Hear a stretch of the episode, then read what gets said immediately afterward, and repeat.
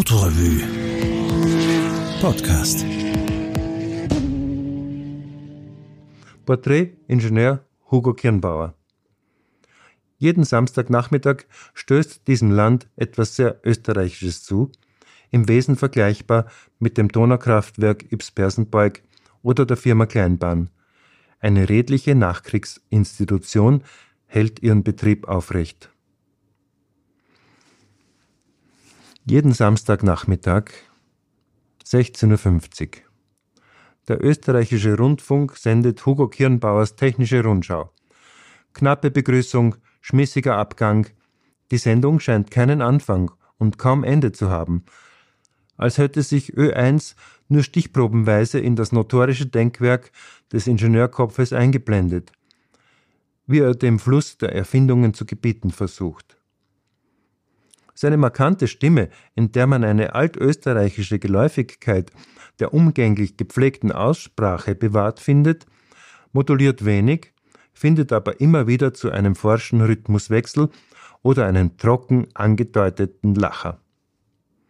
Diese ins Wort geraspelten Lacher, aus humoristischer Sicht meist unbegründet, sind das einzige dramaturgische Zugeständnis an den Unterhaltungscharakter einer Radiosendung.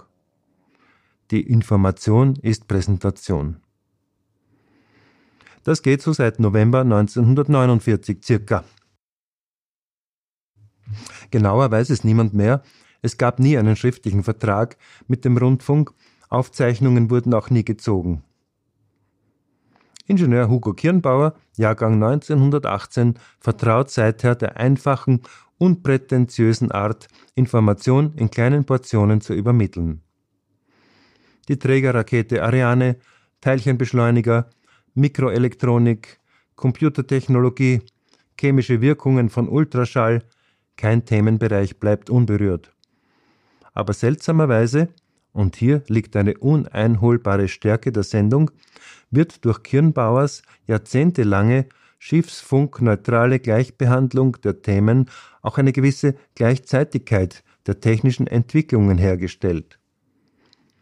Man wäre kaum überrascht, unmittelbar nach den Anwendungsmöglichkeiten der neuen Supraleiter eine Meldung über Madame Curie zu hören, die erstmals Radioaktivität nachgewiesen hat. Wenn sich der Ingenieur hin und wieder wertende Kommentare erlaubt, wirkt das auf den Gewohnheitshörer so alarmierend, als würde Josef Wenzel-Nattek die 12 Uhr Nachrichten reimen. Einen Flug um die Welt in der Rekordzeit von 32 Stunden und 44 Minuten plante Air France mit dem Überschallpassagierflugzeug Concorde.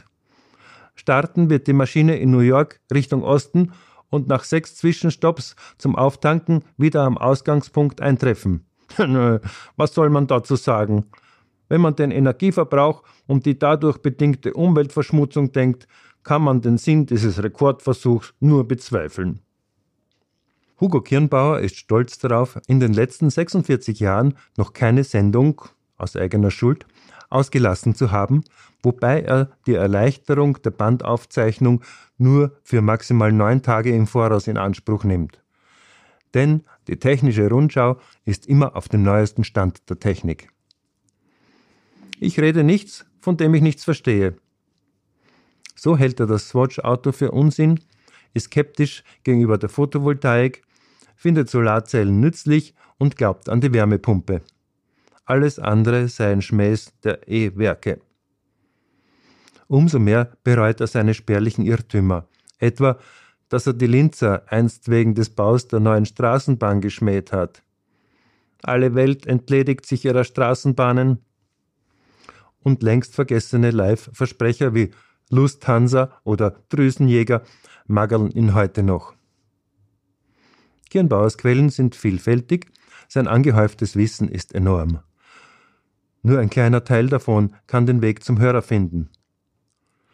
Das Ziel der technischen Rundschau ist es, leicht verständlich, technisch exakt Aktuelles über technische Neuerungen zu berichten. Dabei muss ich natürlich einem höheren Niveau gerecht werden können. Ich darf mir dabei keine Schnitzer erlauben. In sieben Minuten ist das schwer unterzubringen über Zeitungen, Wissenschaftsmagazine, ferne Radiostationen, die er mit einem seiner fünf Weltempfänger anpeilt. Ich gehe nie ohne Radio aus, informiert sich der ehemals leidenschaftliche Radiobastler. So hieß auch die Technische Rundschau in ihrer ursprünglichen Form der Radiobastler. Jeden Samstag 15 Minuten unterrichtete das Hörerpublikum zum Beispiel darin, wie man altes Kriegsfunkmaterial in brauchbare Empfangsgeräte umbauen konnte. Der Bedarf an Radiogeräten war enorm. Aus diesem Grund hatte Hugo Kirnbauer schon 1946, als er endlich seine HTL-Ausbildung abschließen konnte, das Handbuch Wie verwendet man Wehrmachtsröhren herausgegeben. Die Broschüre war ein Bombenerfolg, sagt er, und ermunterte mich, gleich zu G. A. Neumanns Echo der Heimat zu gehen, der führenden Zeitung damals. Bald erschien in diesem Verlag, von mir redigiert, das Elektron. Sehr modern damals, wie man schon an der Kleinschrift erkennen konnte. Naja, irgendwann haben sie sich dann zerstritten. Neumann soll ja politisch nicht ganz korrekt gewesen sein. Jedenfalls gab Hugo Kirnbauer bald selbst diese erste österreichische Fachzeitschrift mit Eigensatz auf Veritype und mit Offsetdruck heraus. Das Elektron, fast so ein Langbrenner wie die Technische Rundschau, wurde erst vor sechs Jahren eingestellt, völlig korrekt, ohne offene Schulden, wie Kirnbauer betont. Natürlich kam auch das Fernsehen nicht an ihm vorbei. Zehn Jahre lang moderierte er dort eine technische Nachmittagssendung, völlig aus dem Stegreif natürlich. Kirnbauers eigentliches berufliches Interesse hatte die Radio- und Tontechnik unmittelbar zum Thema. So war er etwa ein wesentlicher Mitarbeiter bei Firmen, die sich mit Herstellung und Vertrieb von Studiotechnikgeräten befassten. Er reiste dienstlich oft in Europas Nordländer, wagte von dort aus auch einen erfolgreichen Schritt nach Russland, wo er neue Exportmöglichkeiten eröffnete, worauf sich auch Hersteller von Optiken oder Mischpulten seiner Kompetenz anvertrauten. Schließlich, nach einigen Firmenspaltungen und Erweiterungen, profilierte er sich als Geschäftsführer der Firma Revox in Österreich. Auf diesem Posten ging er nach zehn Jahren in Pension. Ob er denn familiär technisch vorbelastet war, fragten wir ihn. Mein Großvater hatte eine Großhandlung für Tee und Rum. Kennen Sie Kirnbauer-Liköre? Gibt es heute noch. Allerdings gehören die nicht mehr der Familie. Mein Vater war österreichisch-ungarischer Offizier, ein begeisterter Reiter, Pferdefachmann und Monarchist. Er hatte eine gesunde politische Weitsicht. Ich war ja damals eine Zeit lang begeistert. Schau, jetzt haben wir Frankreich erobert, Belgien erobert. Du Trottel, sagte er, Blut und Tränen wird's geben in der Welt, sonst nichts. Leider war er kaufmännisch nicht so vorausschauend. Die Reitschule in der Wiener Heinestraße, die ihm sein Vater finanziert hatte, hundert Pferde, dazu ein Haus in Wien, eine Villa in Klosterneuburg, verlor er an Gläubiger. Nicht zuletzt wegen der Pferdeluxussteuer, die unterseits ausgebrochen war. Auch der Zirkus Kirnbauer, den Hugos Vater danach eröffnete, half ihm nicht aus der Bredouille. Viele Pferde, schöne Frauen und die schönste setzte er an die Kassa. Naja, ich war damals elf, zwölf Jahre alt und sehr kränkelnd.